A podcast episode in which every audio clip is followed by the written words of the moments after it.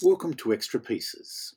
I'm Richard from The Rambling Brick and... I'm Jay from Jay's Brick Blog. Join us on our podcasting journey as we bring you the latest in Lego news, talk about sets we've recently put together, and remember pieces that we have stepped on in the middle of the night. It is the 4th of June 2021. That's when we're recording this. Excellent. So, Jay, it's been a busy week. What's happening? What's important this week? What isn't important? I feel like this week it blindsided me. I wasn't expecting so much news to drop on the same week that everyone should be madly rushing to pick up all the new June sets. It felt like there was an overwhelming number of things happening. New sets being released and available. And then we've had reveal after reveal after reveal of sets coming out in August, September, October. I think the biggest surprise was definitely getting a glimpse at the second half of 2021 catalog, courtesy of, I think, Japan and Taiwan, which you can still access if you visit through the Lego Catalog app on Android or iOS. So if you want to have a look at the catalog, you can check out my blog, or you can go and check out the catalog on the app itself. But the second half 2021 calendar gave us a lot of previously unknown information. Just rattling off, I think, what the biggest reveals were. Marvel Advent Calendar. That's going to be huge. It's going to be sold out everywhere That just took me. That just knocked me for a six. That one, I wasn't expecting that at all. It's great. It's got everyone that you could want. It's got Iron Man in a festive Christmas jumper, where his arc reactor is a snowflake. That is so perfect. I'm so excited. The other thing that we had over the last week was this tease from Lego on their social media channels, where they were showing something that looked like a 2x2 brick with glowing studs in bright purple, light, medium azure, yellow, and there was another. I can't remember the colour. It doesn't matter that much. It looked just like the set design for the Danish Eurovision entry in 2021. Lots of people thought it was... That was fun. Oh, sorry? That was fun. Lego usually never tell me anything secret, but I was actually under NDA the entire time and actually knew what was coming. So when Lego dropped that cryptic, Eurovision-esque teaser, it was quite nice to see what everyone was speculating and guessing it would be. I saw people guessing it was dimensions because some of the colors matched the dimensions pad. I'm not sure what the old dimensions pad. Yeah. Some people were speculating whether it might have been lighting kits. They were very disappointed. They were very disappointed. There was a lot of There was a lot of people excited that it was Lego finally getting into the official lighting kit business. Yes, I don't think that's going to happen. We can talk about that some other time, but we're teasing it. We're just being as bad a tease as Lego were here, Jay. So what is it that Lego have announced? So Lego have announced LegoCon, online live stream event to celebrate all things Lego. They've drawn inspiration from other digital live stream events like Minecon. So they specifically called out Minecon, and they were actually consulting and speaking to people that organized Minecon when they were, devising LegoCon. Yeah. Because of COVID, more so last year, a lot of reveals and big celebration type conventions and events had to move online. I think they've also taken a leaf out of Nintendo. Nintendo do this quite well, where they release Nintendo Directs to tease and reveal new products. But it's essentially going to be a live stream event on the 26th of June. 5 p.m. in London, 12 p.m. in New York, 9 a.m. in Los Angeles, and if you're unlucky enough to be in Australia like us, it's 2 a.m. It'll be 2 a.m. Fantastic. I'll either stay up really late or get up really early, or in fact, just it will be available after the event as well, won't it? Yes. Yep. You can definitely catch up via video on demand, which is the correct name for when you want to rewatch a live stream again. It's going to be quite packed with, I think, reveals and showcases of products. So they've told us that they're going to be reveals and demonstrations from Lego Star Wars, Super Mario, City, Dots, Minecraft, video, and more. I tried to press the team on whether we would be seeing anything that we haven't heard before, so any juicy reveals. And they did confirm that if you tune in, it would be very likely that you would be seeing new reveals for the first time, unless of course it leaks beforehand. Well, we've seen a few of those sets now, but we know that we haven't seen all of the Star Wars sets because we haven't seen any of the direct-to-consumer sets for the second half, and we have been told to expect at some point this year the Republic gunship. That's public knowledge that that's happening, but we don't have confirmation of what it's going to look like or when that's going to happen at this stage. We have not seen with the latest catalogue reveal anything coming out with Super Mario beyond the Luigi starter pack, so perhaps those sets will be revealed at that time as well. Speaking of Luigi, I don't know how I missed this, but apparently Luigi is one stud taller than Mario. It's not a direct clone. Did you know that? I had read that. Yes. So yeah, definitely. I think it'll be a great time to show off new Lego Super Mario sets and actions. Apart from the Luigi starter course, yeah, we haven't seen anything yet. So.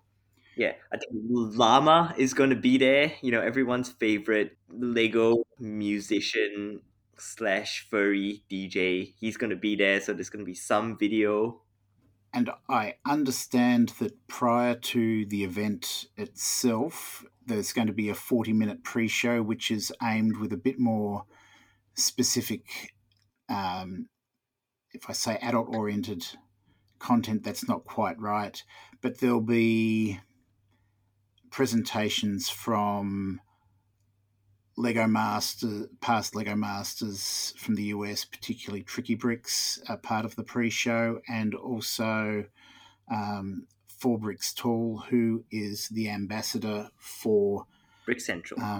Brick Central, one of the toy photography communities, will be doing a presentation there to help show people how to get the best out of photographing their minifigures in action, which always looks so much more fun than just dropping them on the table and waving your phone over them. What age group's it aimed at, Jay? It's not aimed at your hardcore A4 or adult fan of Lego that knows everything about what's coming out, what's been leaked, what's been rumored.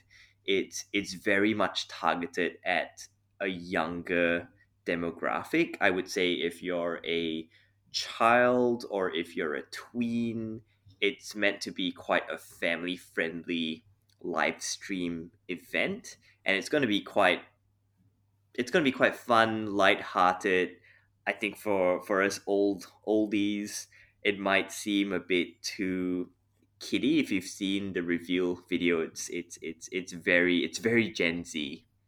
In fact, it's probably Gen. What's the next one? Generation Alpha. Alpha, yeah.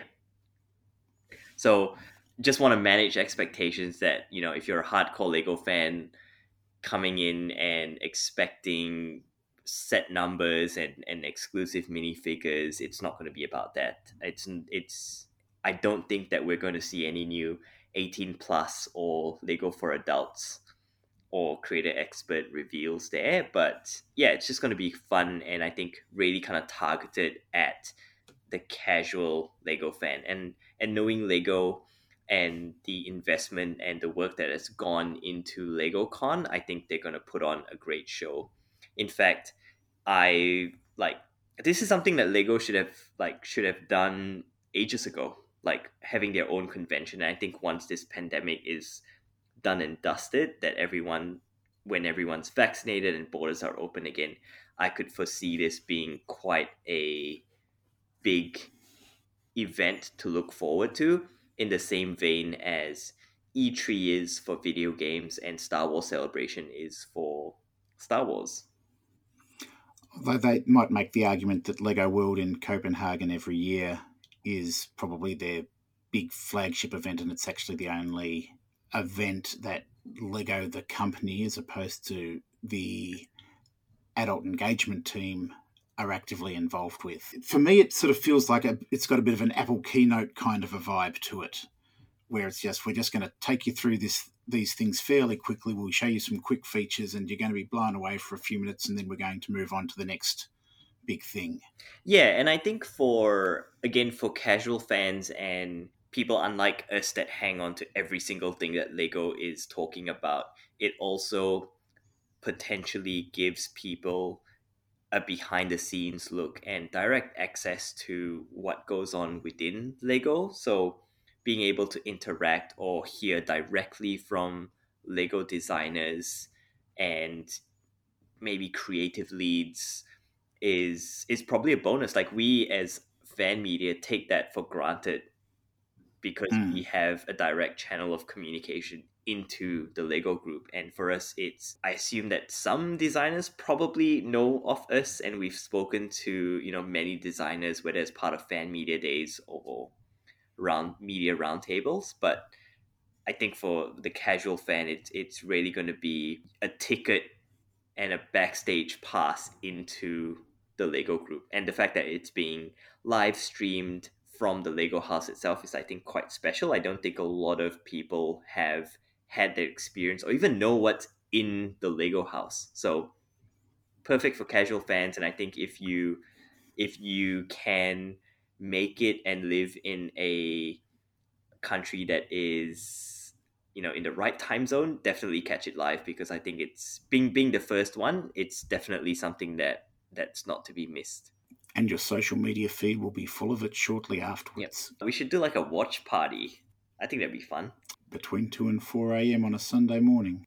What else would you be doing? You raise a valid point. Excellent. Okay, well, that's written off that. I think the weekend before that, I'm actually going to a fan event in Portugal, to the Paredes de Coura. I'm going to be doing a presentation there.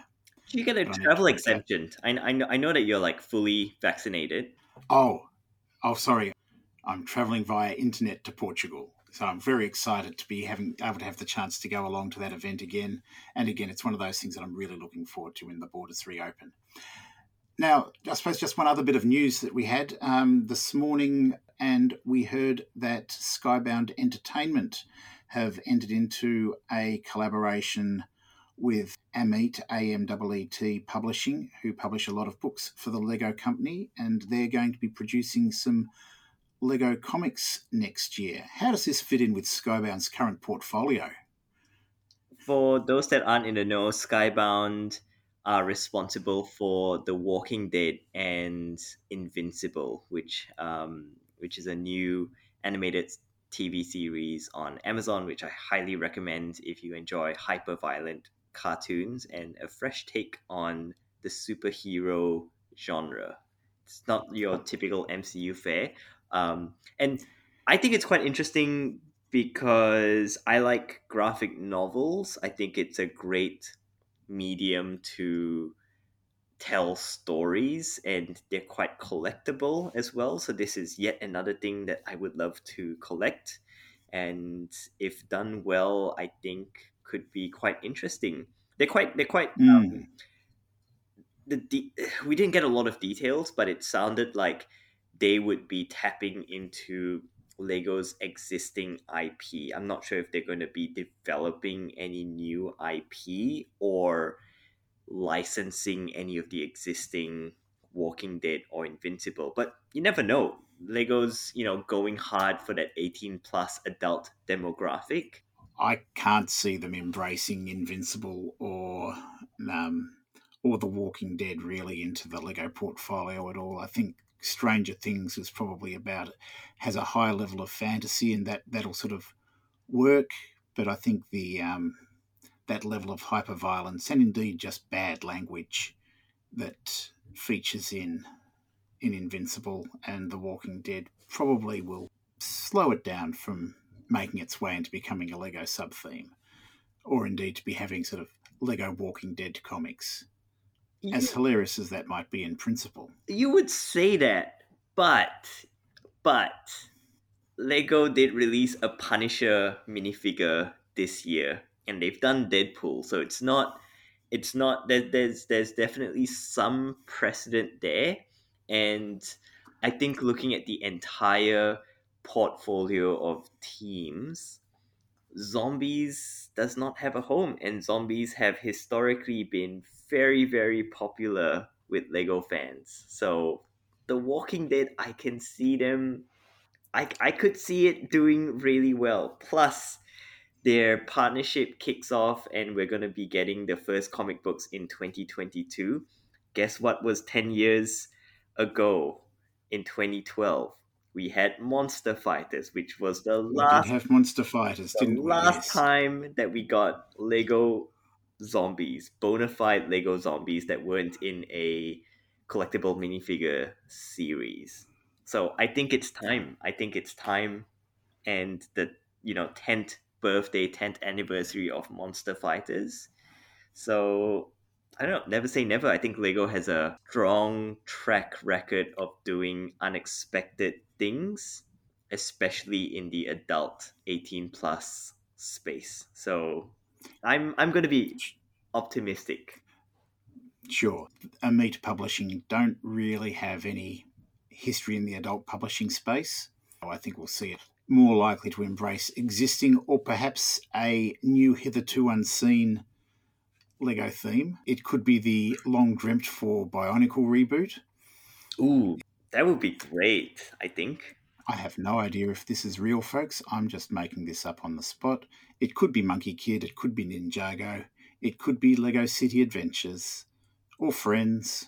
Yeah, I feel like if you want to go down that route, there would be better partners than Skybound.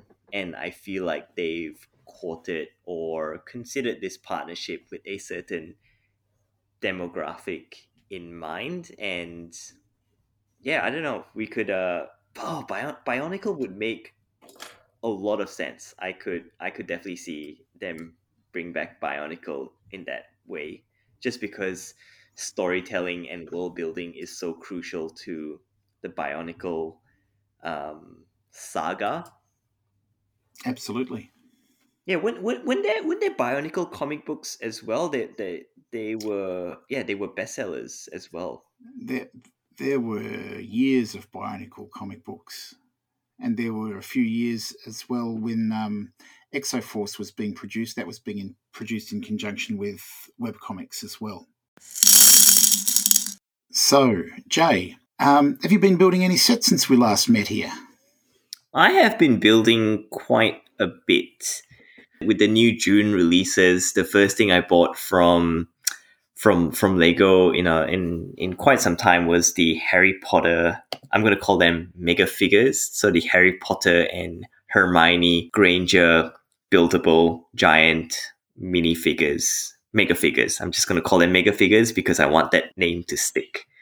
I've also been building half a world map. Well, not really half, about 30. I'm about 30% of the way in on the world map, which has been a surprisingly zen and interesting experience. And I've also started on some of the new Mickey and Friends sets because there's a sheep in it, and I love Lego livestock. And also managed to build and review the Everyone is Awesome set. So yeah, been quite busy on the review front and the building front. But what did you think of Everyone is Awesome? So it's Pride Month, it's June. So Everyone is Awesome.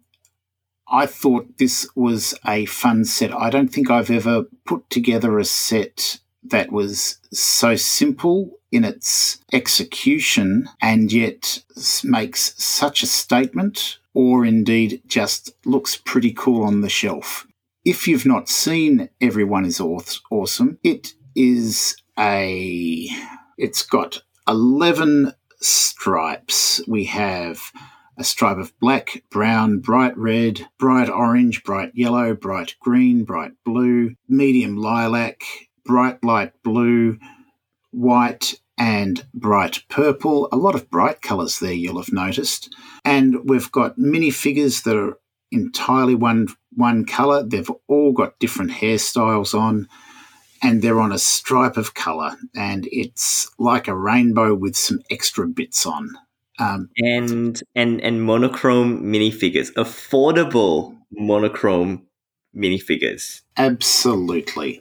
This set has now become available, and it's a celebration of inclusivity. It has arrived at the start of Pride Month, but it's certainly not necessarily available in all markets around the world. However, I think it is a gorgeous set, regardless of how you choose to look at it. Yeah. I gave it a 5 out of 5. I think the message that Lego are sending with this set, and this was easily a set that they could have, milked for commercial purpose. But I think, like you said, the execution was simple, but it is really greater than the sum of its parts, and it has really good parts in it as well.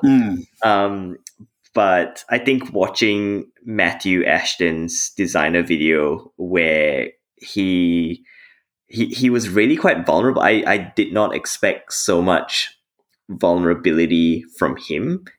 And, I loved his story about how he built this set for himself and he had displayed it on his desk, and it drove a lot of interest among his colleagues. And the very fact that the Lego group, which let's call a spade, has been historically very shy to court any sort of controversy or, shake things up too much in terms of the statements that it makes, because they've always seen themselves as a toy company and being about children, and this can be in some circles a very controversial topic. I don't know why it's controversial in 2021, but some people certainly get offended by LGBT inclusion and just the whole concept of pride. So I think it's a watershed moment for the Lego group, and I just love that they've done it. I have many people that I'm very close with who are part of the LGBTQIA plus community, and I've bought, I was sent the set for review, which I love, but I bought 2 sets because I fully intend to use them as gifts. Fantastic. From a purely technical standpoint, I was delighted to see that we've got a better source of the bright light blue, which is a colour that has not been well referenced in Lego material until now. The monochrome minifigures, absolutely wonderful, and they provoke a subculture all of their own in the collecting of mono figures. A new hairpiece, a new hairpiece. So there was one hairpiece that I couldn't identify at all, and that was the one that is on the blue minifigure, which has quite a high front quiff, and that's apparently modelled after the hairstyle that Matthew Ashton himself had when he was a younger man. Now, Matthew Ashton is the Vice President for Design with the Lego Group. You may also know him from being one of the judges on Series 1 of UK Lego Masters, as well as one of the executive producers on the Lego Movie. Basically, someone very high up, and probably is the person that vetoed bringing the goat mold back. I think if you go back to anecdotes from Lego designers about going to a vice president in Lego about bringing the goat back, and it was famously shot down for the medieval blacksmith, might be him. Well, while we're talking about livestock then, Jay, you mentioned that you'd been looking at some of the Mickey and Friends sets. I'm just going to admit it. I bought the set for the sheep. No shame there. I love Lego livestock. What's in this set, Jay? It's got Apart from a sheep. Is there anything in this set that's not a sheep? Who are the characters that we have in this set? We have a sheep and. Sorry, I'm just a very single-minded.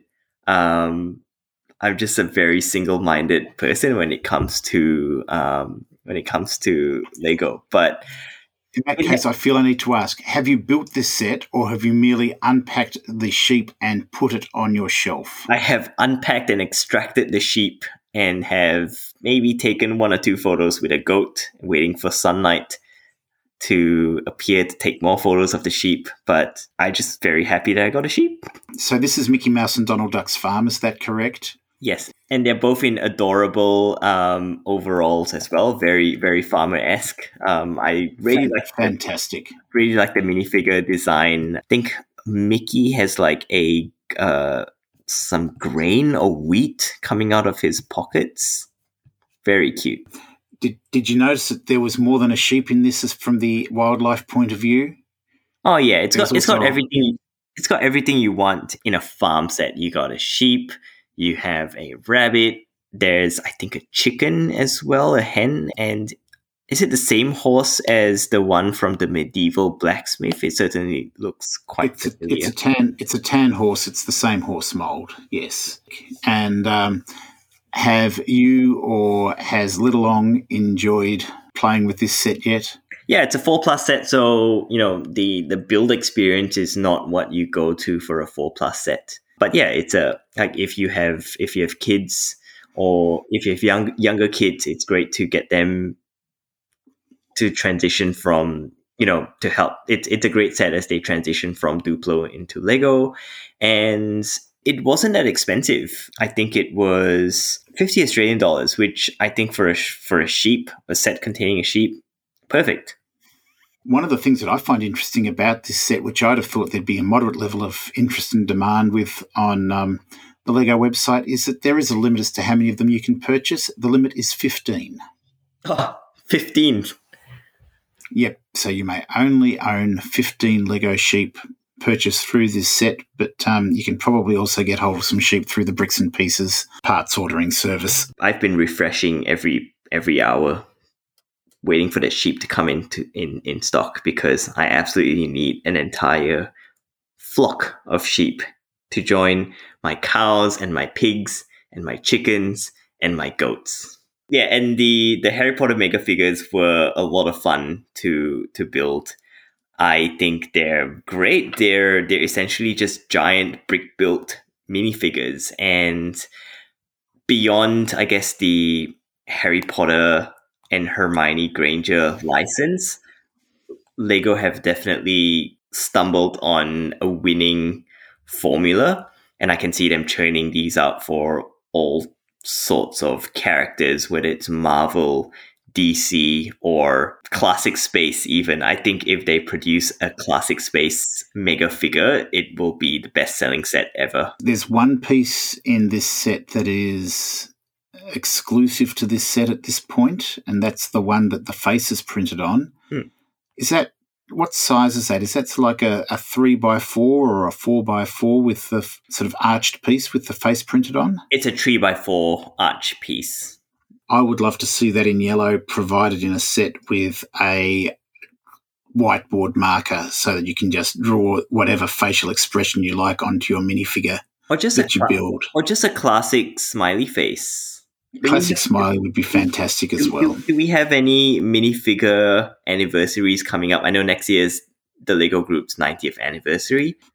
Minifigure was 78, yeah. So 3 years ago we had the 40th anniversary of the minifigure.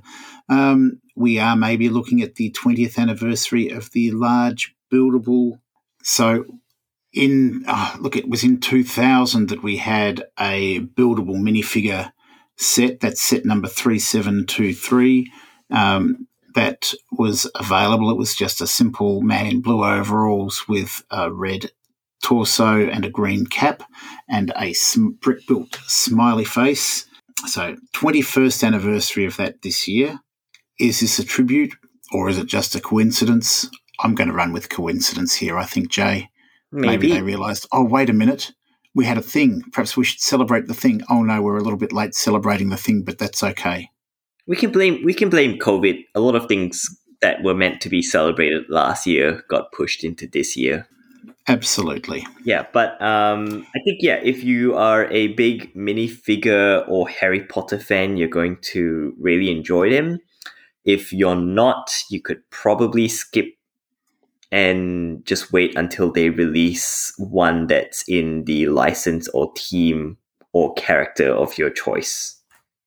How long did they take you to build, Jay? I'm a notoriously slow builder, so I think it took an hour-ish. For both of them or just for one? Just for one. Okay. So it's still it's an evening's work. Yeah. It's an evening's work. Yeah. It's not a hard challenging build, and once you've built one, you've built the other one as well, because there's not a lot of variation apart from the hair sculpting. And you mentioned that you'd put together part of the world map. Oh, which is a Lego Arts set, and it's got the highest part count of any Lego set produced to date, with over 11,000 elements included, but most of those are one by one, either studs or round tiles. But you do get 40 of the plates that form the canvas, which is pretty good value if you're in the market for those elements. Certainly is. Now, this set's had a mixed, I'm going to say this set's had a mixed reception, and a few people have, in their reviews, were quite disparaging of it. I'm going to suggest that whenever I've tried speed building a mosaic, that it has just been a little bit soul destroying.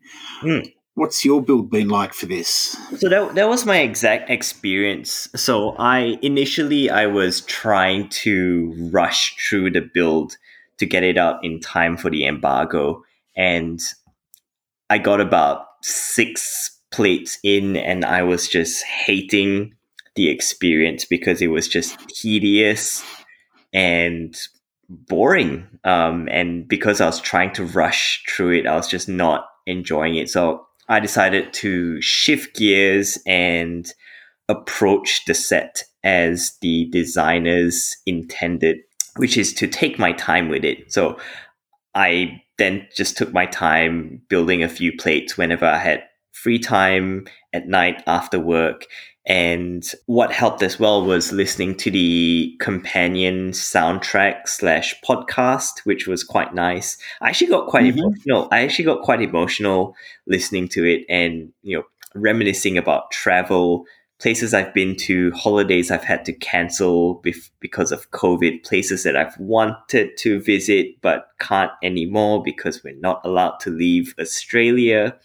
And I feel like that helped me enjoy the experience. And watching the map come together, I'm a fan of the design. Like I don't have an issue with the white studs being used for land masses, because I plan to customize my map and, mark places where I've been or want to go. I'm going to, stick a ton of minifigures on them, and possibly animals as well, and just kind of make it my own. So I'm not rushing through the build. I'm about 30-40% of the way done, but I'm enjoying it, and I think once I put it all together, I can give my proper assessment. But it's definitely not a build that you should rush, because you're just going to hate it. Like, I thought the Colosseum was bad. This is on a whole other level in terms of tediousness when it comes to the build. So it's important, you say, to find a way to, you're just using this as a way to focus your hands, and you need to concentrate while you're doing it so that you put it together properly. And so it's really it's not a thing to think, I'm going to get this done in the evening. It's a project for a week or two. Yeah. Is that what you're saying? Yeah, and you also don't get the immediate satisfaction or gratification that you do with a typical Lego set, where you can see the build or model come together. This one, you're building plates and everything just looks like a random mess of colors, and it only becomes apparent what you're building, you know, as a mosaic once you start piecing the plates together and you go, oh, that's South America. Oh, I just built parts of Antarctica.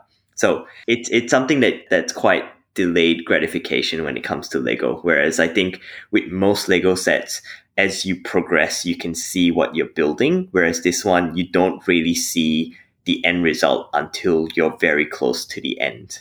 Well, I look forward to hearing how the final thing has been and looking forward to seeing how it actually looks when you put it up on your wall. I'm intrigued with this. There are a few elements in here which reliably fluoresce under ultraviolet light, particularly vibrant coral and bright green. There are a few that have got variable fluorescence, including red and bright yellowish orange, and I think these could be quite interesting just to see this set under an ultraviolet light at the end of the day. What have you been building? I was particularly thrilled and found a lot of joy reading your review of the new city set, so I want to hear all about it. Okay, so I've put together two of the new Lego city sets this week. The second half of the year in city sets often has some sort of an action, excitement kind of a theme, perhaps associated with exploration, and this year's no exception, and this year we're looking at animal rescue. There are two sets that I've put together. One is 60301, which is the Wildlife Rescue Off-Roader. It's 157 pieces. It's a 4-plus set. The other one is 60302, Wildlife Rescue Operation. It's a 525-piece set. It retails for about $160 in Australia. My goodness.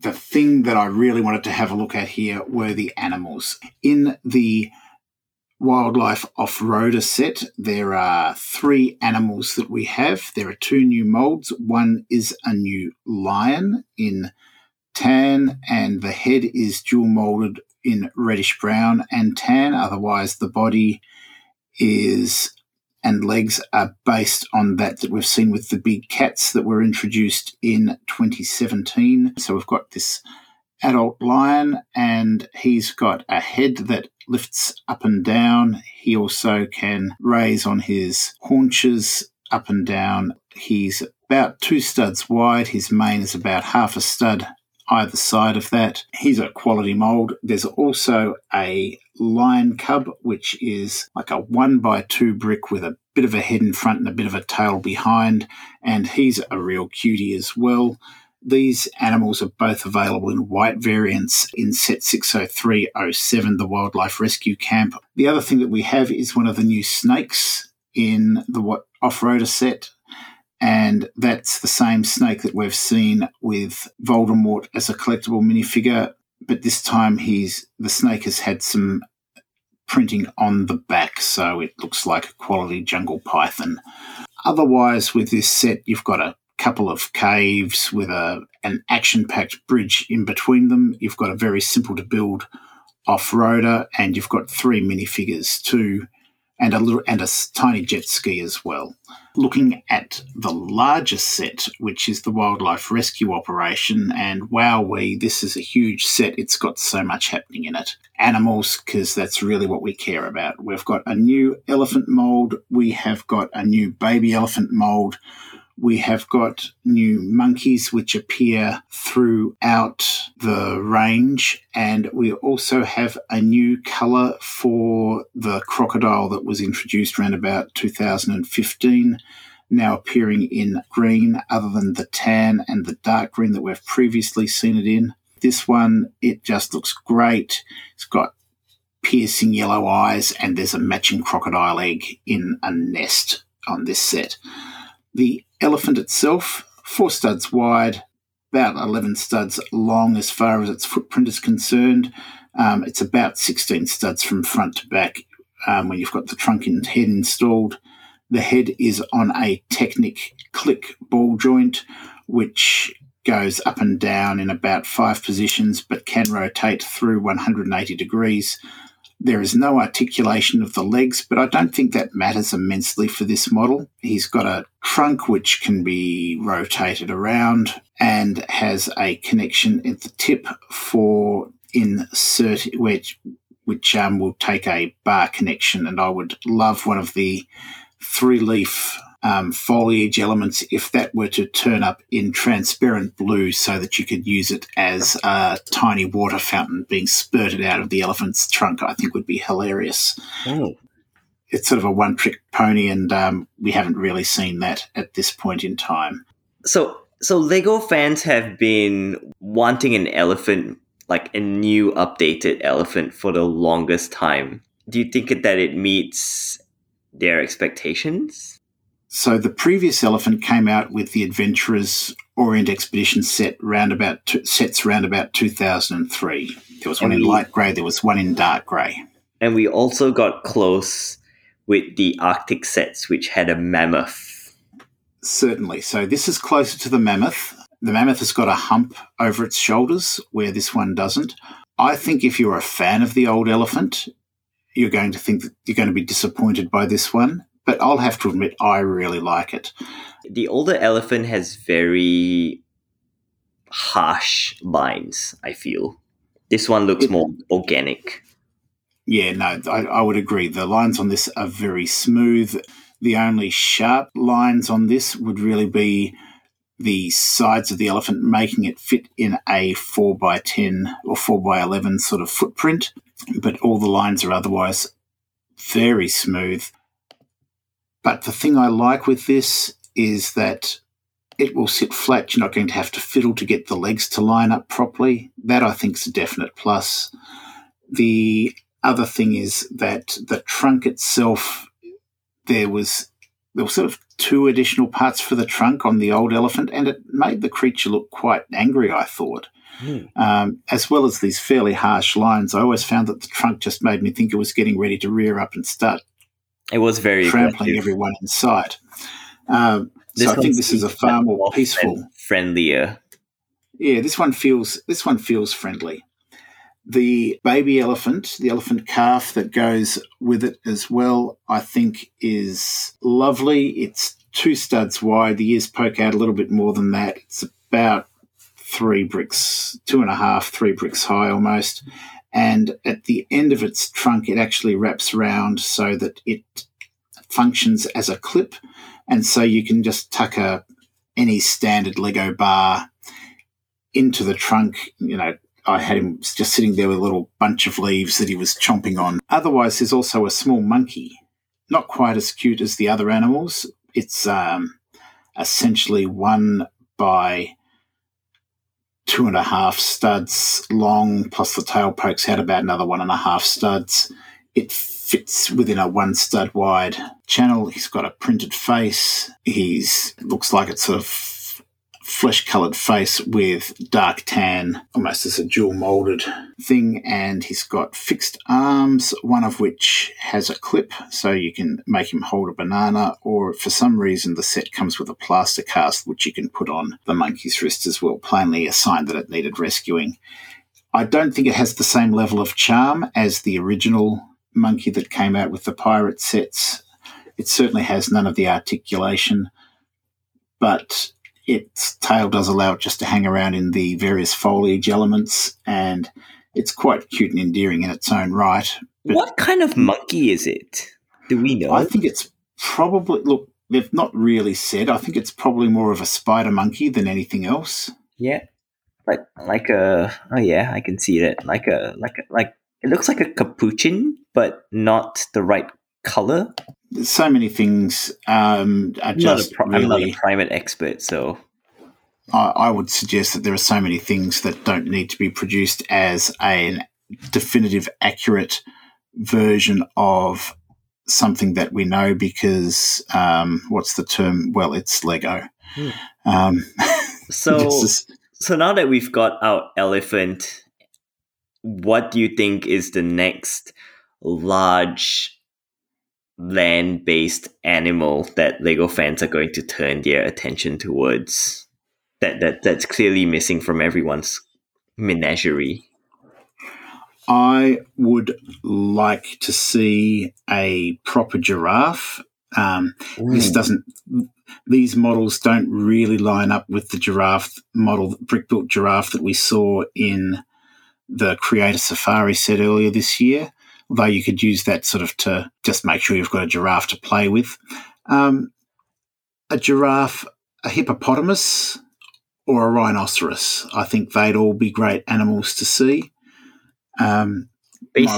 Basically just mining the Duplo catalog for inspiration.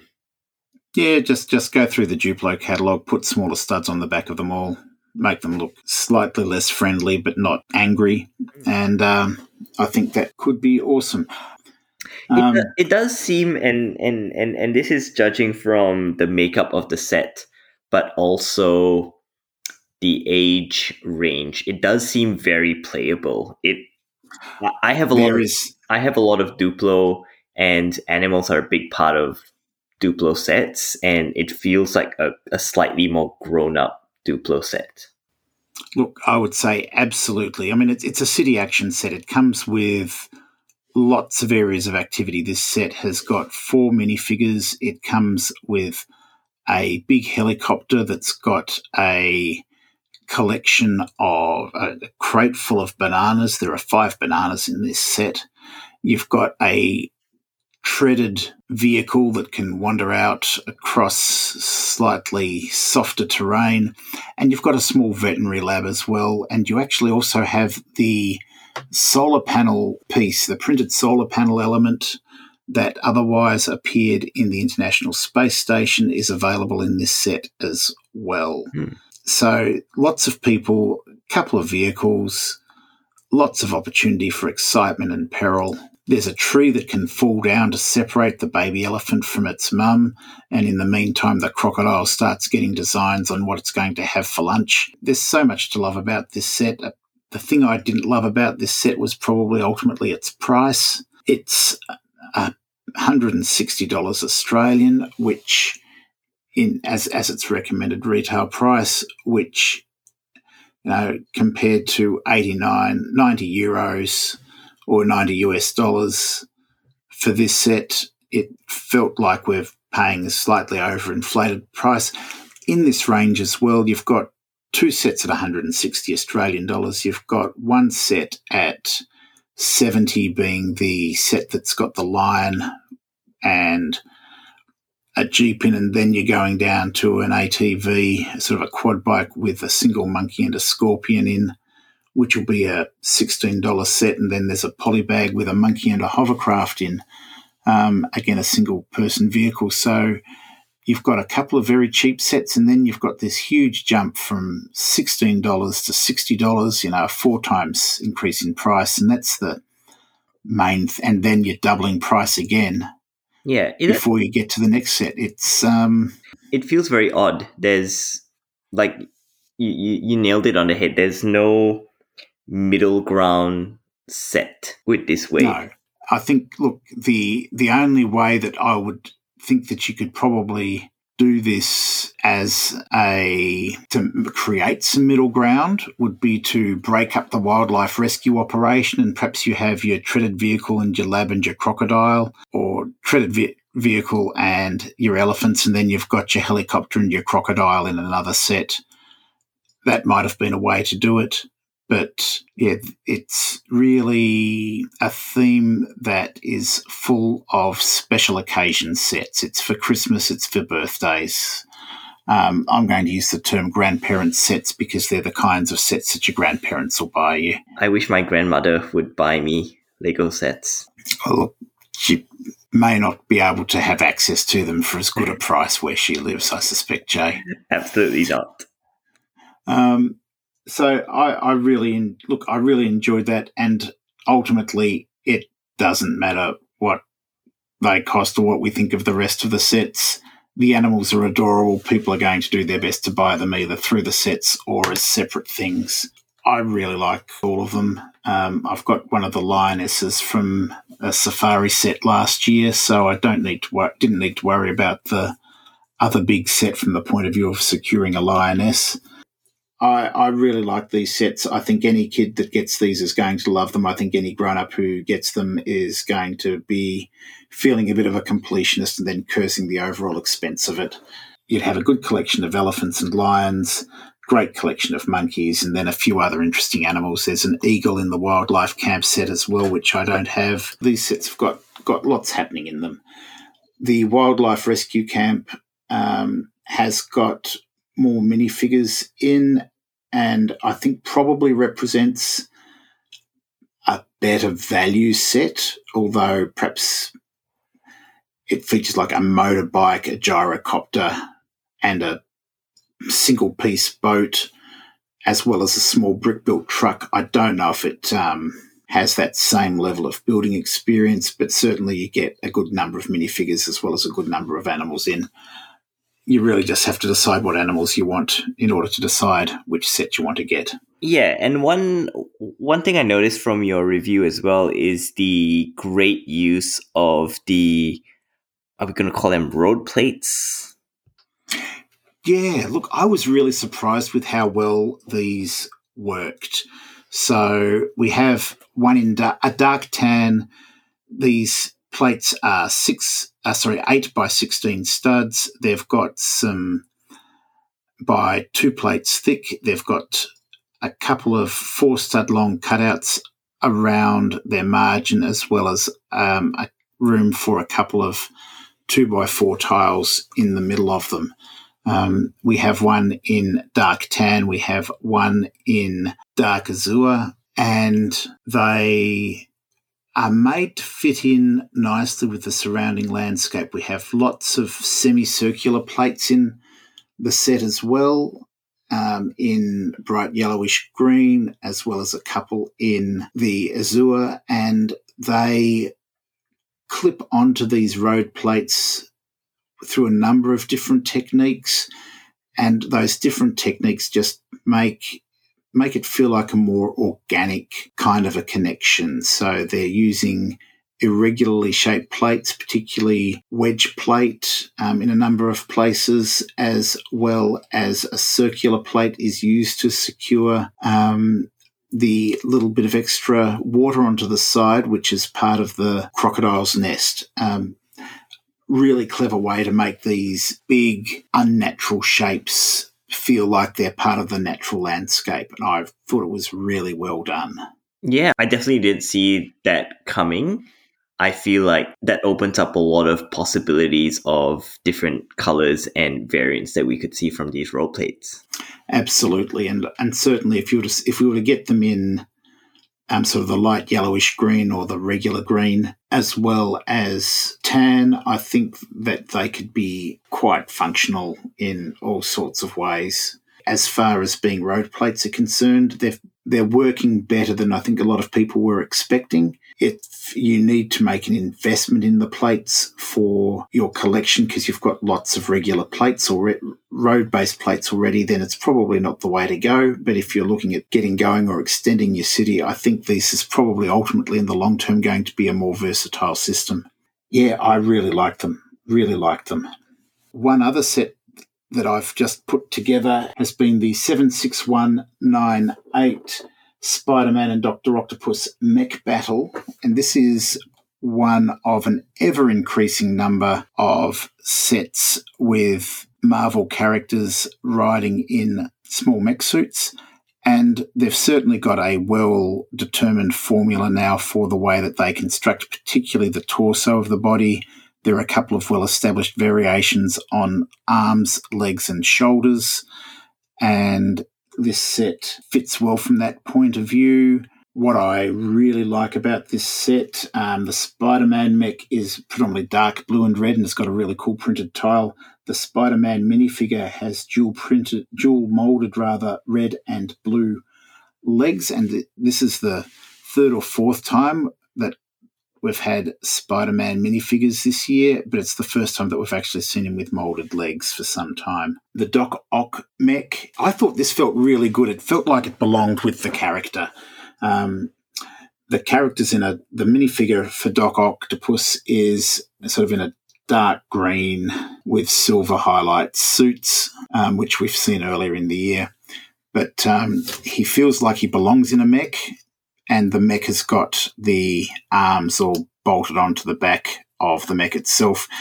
The mech is also coloured in the traditional green and sort of bright yellowish orange that we normally see the character dressing in the comics. They're quite playable. I think they work as a pair, given that you have a good guy and a bad guy. I was left feeling cold with the ones that I looked at earlier in the year, partly because Captain America and Thor are already such powerful characters that I couldn't really work out what they needed with the mech suit. Having Spider-Man and Doc Octopus in mechs didn't feel quite so naff, and having the two characters to play against each other just felt like it was just so much more fun. I felt like I'd had a more enjoyable experience. If you're not buying the Daily Bugle and you want a dual-moulded Spider-Man figure, then this is the set to go for. Or you could just add it to the Daily Bugle, because why not? Sure, but the Daily Bugle already has the dual-moulded Spider-Man legs, and it's got another version of Doc Octopus. But it doesn't have a mech for both of them. No, but for some reasons there is a little buggy parked halfway up the side of the building. Oh, it's I digress. Spider-Mobile. Yeah, we've got a little Spider-Mobile there. I've been trying to work out the point of these mechs beyond a way to make a cheap set with a superhero and kids love mechs. And what I've realised is that these sets are occupying the sort of the place in the market almost that the Mixel sets were occupying about 5-6 years ago. The mechs are actually really good parts packs if you're looking for clip bar type connections, if you're looking for the ball joints, if you're looking for the 1x2 slopes, both normal and inverse, and also the 1x2 plates with rounded ends. It's got lots of these little elements in that you might be looking at for using for greebling or whatever in your own model. So I've developed a new respect for these. Putting this set together has actually given me a whole new level of respect for these mini mechs, and I'm not going to be quite so reluctant when approaching them in the future to build. Yeah. Do you think so? We've only seen Marvel mechs. Do you think that they'd work well with DC? I feel like with DC's characters, mechs make a lot more sense for DC characters. I could see a Flash one, a Batman one makes sense. We've had a Bat mech before. We've had Batmechs in a slightly larger scale. We've also had Lex Luthor traditionally has a mech suit as well, and it's been some time since we've seen one of those. I think for the non-meta human characters in DC, then they sort of make sense. For the Flash, so long as you didn't try and make it look like one that was designed to go quickly, it could help to supplement his powers, and it would just so totally suit Cyborg as well. Just don't put Superman in a mech suit. It's just totally irrelevant unless you're powering it with kryptonite so he's incapable of doing anything else while he's sitting in it. Yeah. And I feel like what you've really nailed it on the head, that these sets at this price point and level are actually way harder to design than we give credit for. I think it's really hard to strike the right balance between playability, value, and also making it kid-friendly.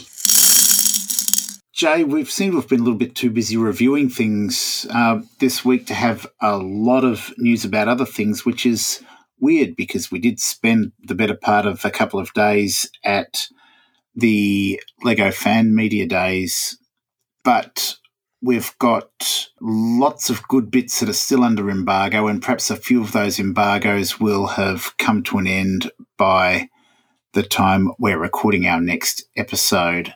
So it was great. We did have a chance to talk to the Star Wars team. We did have a chance to talk to the team formerly known as Creator Expert.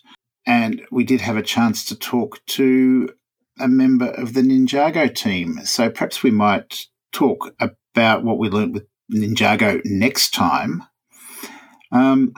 Anything else that you're looking forward to coming up over the next couple of weeks? I'm now that all the new sets are out, I'm looking forward to getting my hands on some of the Marvel sets. Those are super exciting. I am a big fan of the Guardians of the Galaxy, so I've got the Benatar or the Guardians ship on my to build and to review list. So expect that in the coming days, weeks. We've got new friends sets. So I've been saving my friend sets to build with my daughter. So that's gonna be fun. That sounds like that'll be terrific, yeah. And I've got some Monkey Kid sets that are waiting to be put together, so I should really do that. Hopefully we'll find some interesting tips and tricks built into those sets as well. Thank you very much, everyone, for listening. We've been enjoying this episode. In the meantime, you can contact us on our social media, either through Twitter or Instagram at Extra Pieces Pod, or drop us an email to extrapiecespod@gmail.com. And we look forward to catching up with you again in the near future. As I said, I'm Richard. And I'm Jay. Thank you so much for listening. And in the meantime, play well. You have been listening to Extra Pieces, a collaboration between Jay's Brick Blog and The Rambling Brick. Your hosts are Jay Ong and Richard Jones, written and produced by Jay Ong and Richard Jones. Extra Pieces can be found through your favourite podcasting platforms. Please like and subscribe, and if you like what you hear, please give us a solid 5-star review. It will make it easier for other people to find us and to share the joy.